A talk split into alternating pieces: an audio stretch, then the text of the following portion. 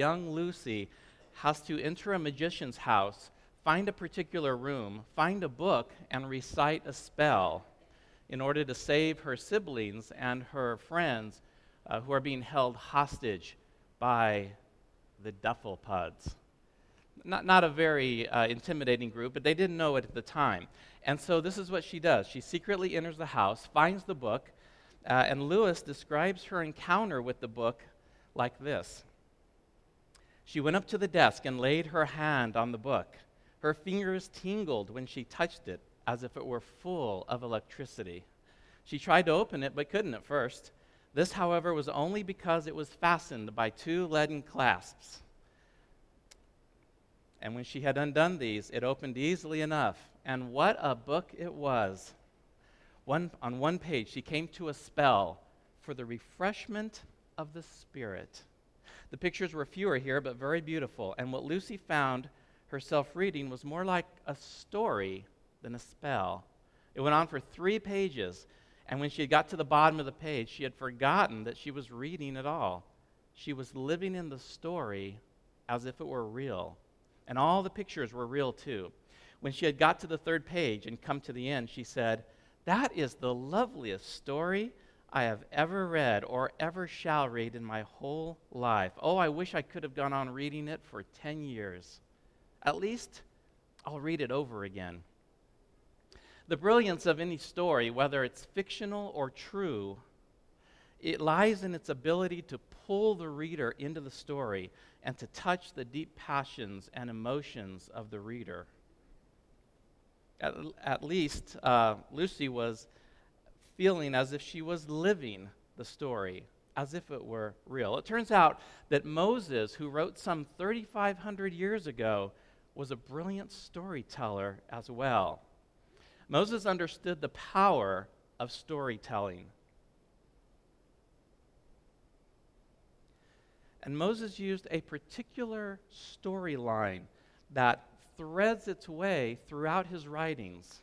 The storyline is picked up by all other Old Testament writers and even threads its way into the New Testament. So what is this storyline? Well, you may be surprised. Moses declared that my God is better than your God. That's it. That's the storyline. My God is better than your God. What? You don't remember that part? Well, maybe those weren't his exact words. Or maybe they were. The scripture passage from today is from the Song of Moses from Exodus 15.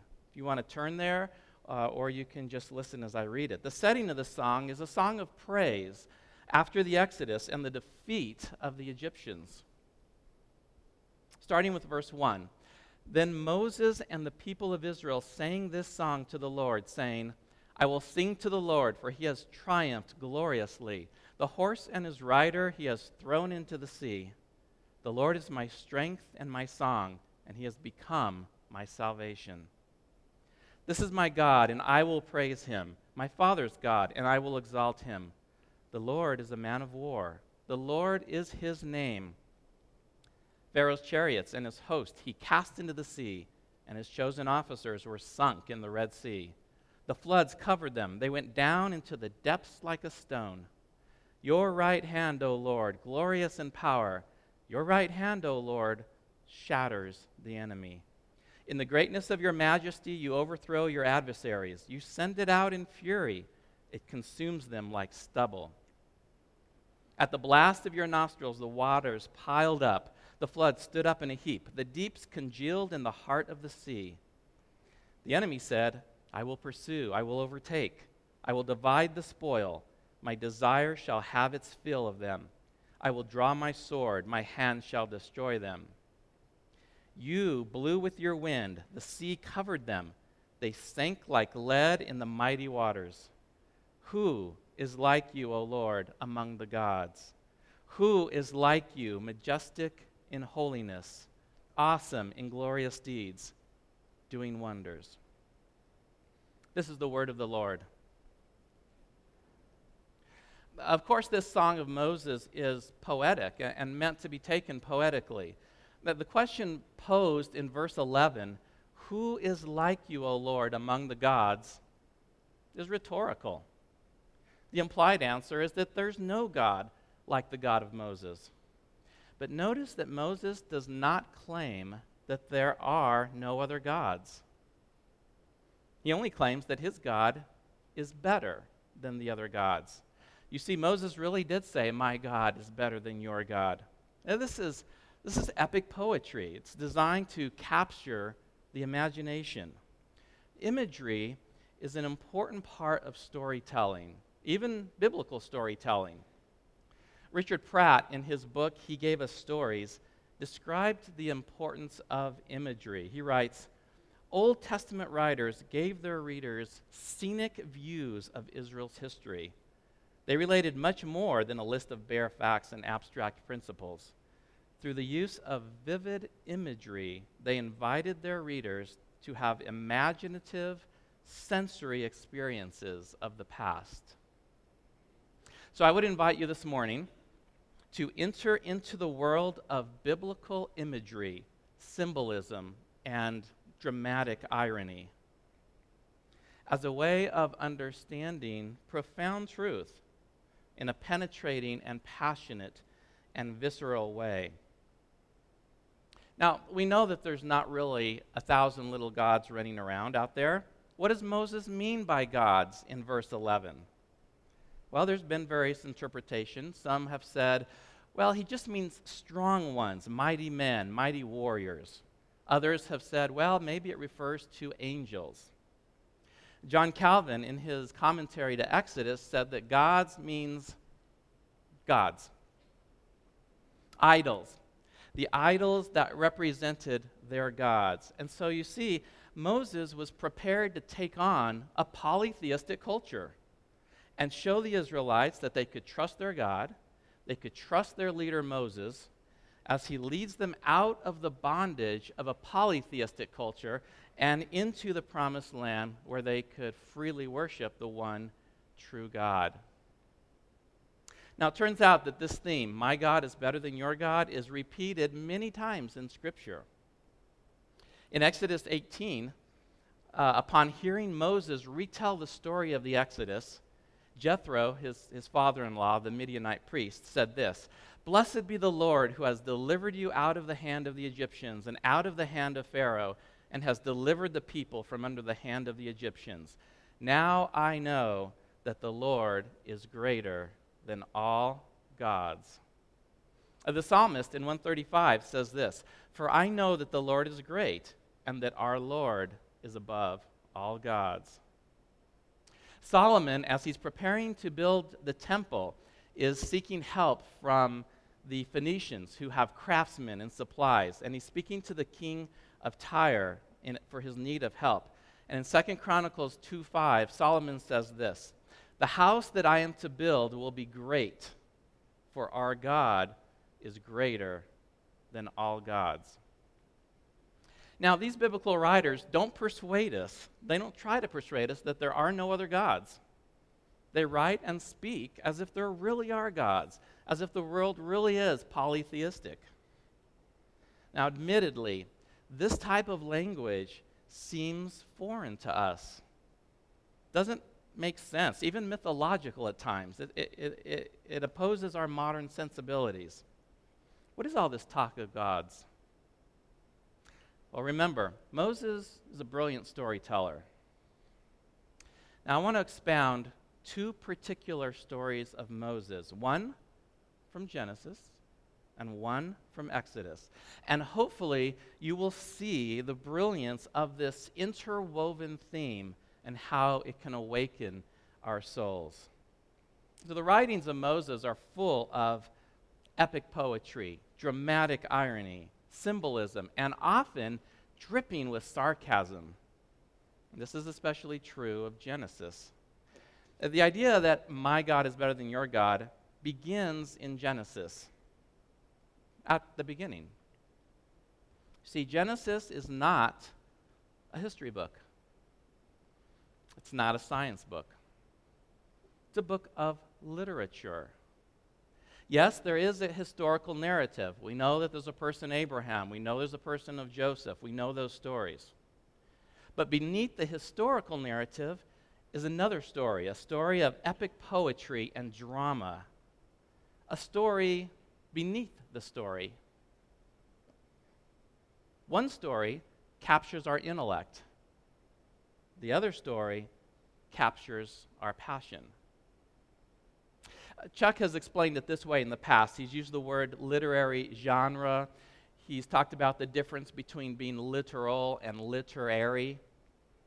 But today I just want to think of it as two parallel stories. And I want to open up that story for you, the story beneath the story.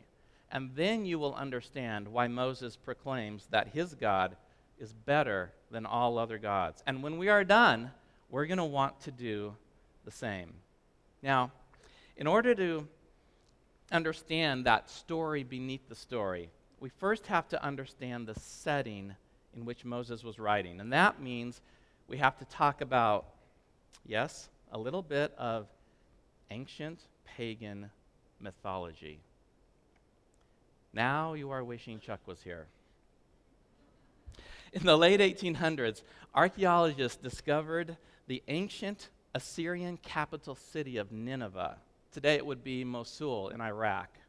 And within the ruins of this library, within the ruins was a grand library that was discovered.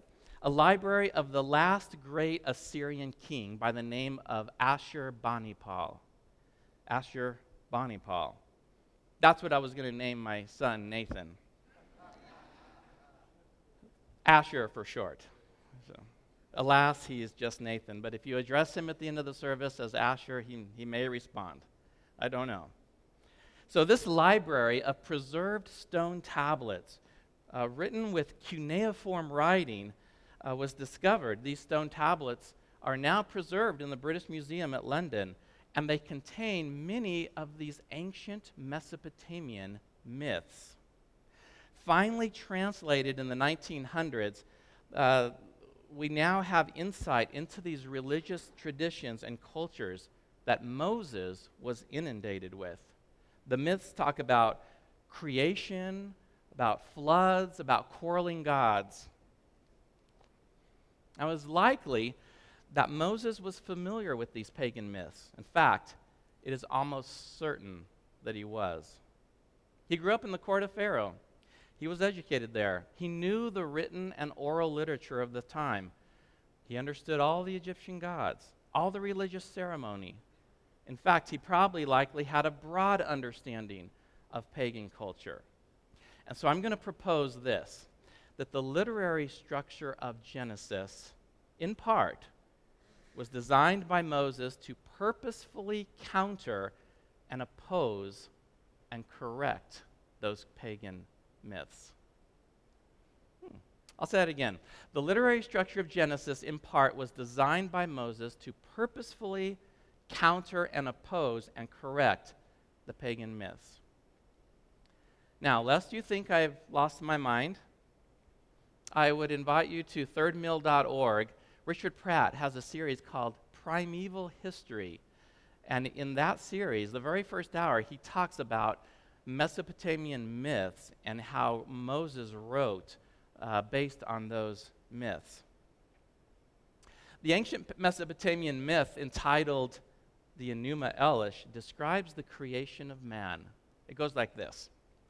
The gods have a lot of laborious work to do. They're very tired. They've been working for thousands of years. If you can imagine a god that gets tired. And so one of the gods has an idea. His name is Marduk. He decides to create a race of people, humans, who would do the manual labor for them. And so Marduk creates man to work as slaves to the gods and to do manual labor. How did he do this? He did this by mixing dirt with the blood of a renegade god, a deposed god, a demon of sorts. And with the blood of a demon and with dirt, man is created into a race of slave labor. Moses counters with his own story. His God created man from the dust of the earth, but he did not mix the dust with demon blood, but rather he took the dirt and breathed into it his own life-giving breath.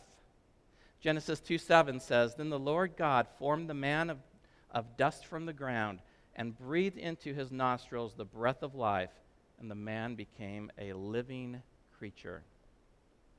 In addition, God created man not to be slaves, but to subdue the earth, to take dominion over the earth, to live in harmonious relationship with God.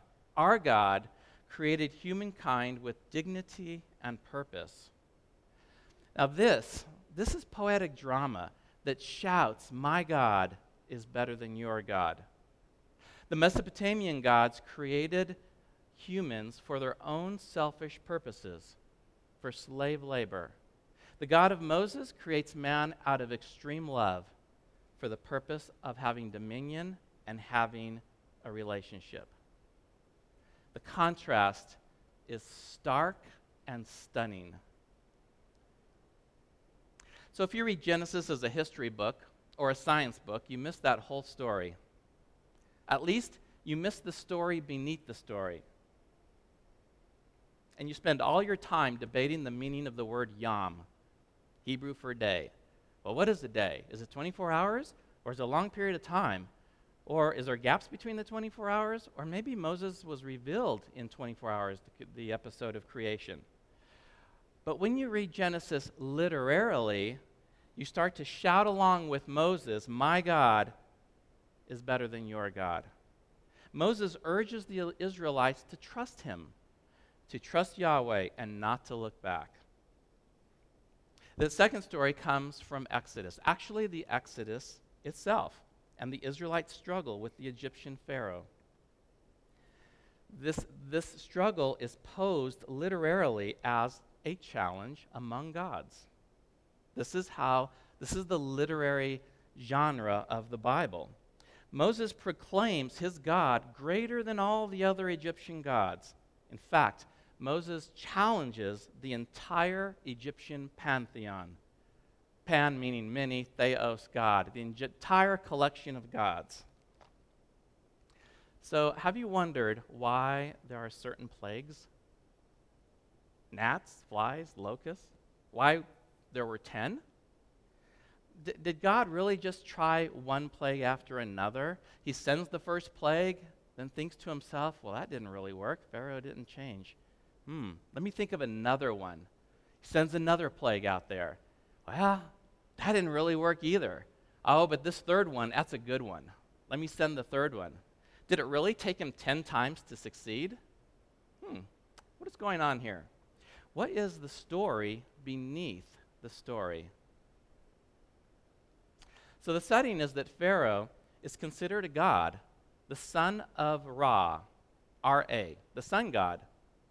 He's the son of the sun god. Moses implores Pharaoh to relent to the Israelite god, but of course Pharaoh refuses. And so the God of Moses challenges Pharaoh and the entire Egyptian pantheon. And so each of these plagues could actually represent one or more Egyptian gods. And in each case, Yahweh reigns supreme. God himself explains to Moses what the purpose of these supernatural acts are, not to change Pharaoh's heart, but to show signs and wonders. If you want to read along with me in chapter 7 of Exodus, or you can just listen. I'm going to start with verse 1. "And the Lord said to Moses, 'See, I have made you like God to Pharaoh, and your brother Aaron shall be your prophet. You shall speak all that I command you, and your brother Aaron shall tell Pharaoh to let the people of Israel go out of his land. But I will harden Pharaoh's heart, and though I multiply my signs and wonders in the land of Egypt, Pharaoh will not listen to you. Then I will lay my hand on Egypt and bring my hosts, my people, the children of Israel, out of the land of Egypt by great acts of judgment. The Egyptians shall know that I am the Lord when I stretch out my hand against Egypt and bring out the people of Israel from among them.'" And so Moses gives us the purpose of the plagues. In verse 3, I will multiply my signs and wonders. In verse 5, the Egyptians shall know that I am the Lord. This is the purpose. It's a challenge among gods. Notice verse 1. See, I have made you like God to Pharaoh, and Aaron shall be your prophet. This phrase, made you like God to Pharaoh, this is dripping with sarcasm and dramatic irony. God and his representative on earth, Moses, will challenge the Egyptian gods and their representative on earth, Pharaoh. And in doing so, he will show that the God of Moses is better than all the Egyptian gods. Now, this is very interesting because Moses grew up in the court of Pharaoh as a nobleman. And all during those years, Pharaoh was God to Moses. He was from the line of the sun god, Ra.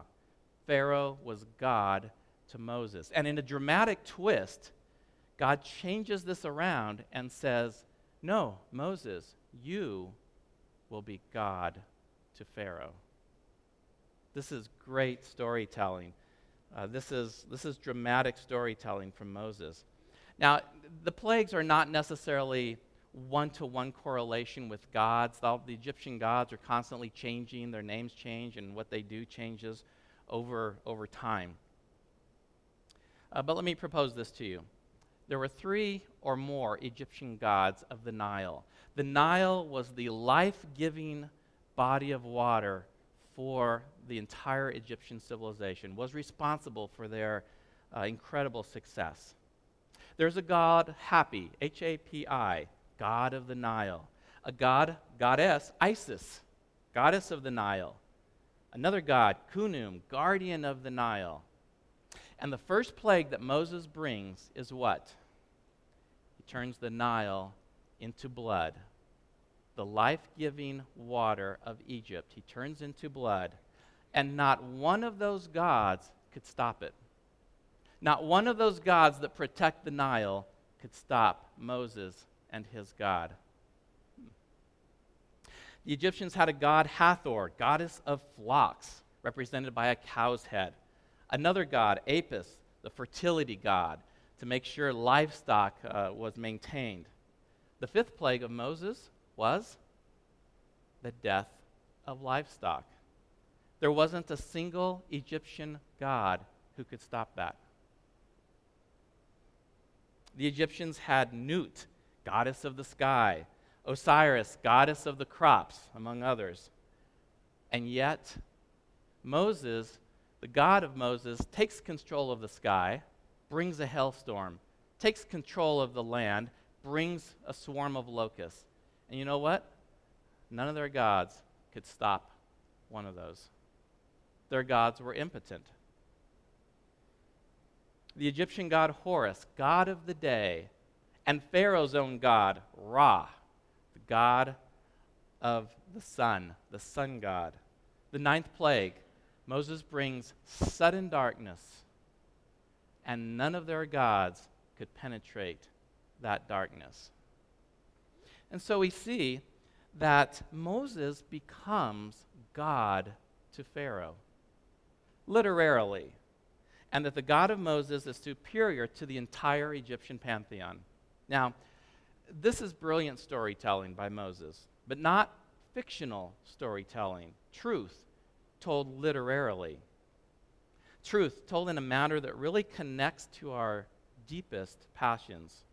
So no wonder Moses sings in his song, "Who is like you, O Lord, among the gods? Who is like you, majestic in holiness, awesome in glorious deeds, and doing wonders?" And so we have seen two stories that show this interwoven theme of Moses. The first, from Genesis, the story of creation and the superiority of the God of Israel to the weak and pathetic quarreling gods of Mesopotamia. The second, from Exodus, a story of rescue, a story of redemption, and the superiority of the God of Israel to the entire Egyptian pantheon of impotent gods. So why does this matter? Why do we need to understand the poetic drama of Scripture? Why is engaging our passions important? And why would a theme like that be relevant to us today? Well, perhaps because we have, in a modern kind of way, lost this sense of wonder and realness in our God. We've really lost that kind of wonder. We are somewhat polytheistic ourselves. We're a bunch of polytheists. We have many idols, many gods in our own lives. Chuck has talked about this many times. And deep down, I think we actually believe that our God is just one of them. A little God. A puny God. Those gods with a little g. And why is that? Because we carry a concept of God that is sentimental rather than biblical. In fact, many today embrace what has been called moralistic, therapeutic deism. I just made that up. Not really. Moralistic, therapeutic deism, a view of God that says he exists to make us feel good about ourselves, to solve our problems. Jesus becomes just a good example to us. He's our teacher, our counselor, a moralistic teacher with good advice. Tim Keller said it this way: spirituality is a big thing in modern times. People say to themselves, I want an inward center, an inward peace, a sense of meaning. I want inward strength to reach my goals. But that, Keller says, is not a model of the gospel. Turns out that C.S. Lewis said this very same thing 50 years ago. In his book, The Problem of Pain, he writes, we want, in fact, not so much a father in heaven as a grandfather in heaven. A senile benevolence who, as they say, liked to see the young people enjoying themselves, and whose plan for the universe was simply that it might truly be said at the end of each day, a good time was had by all.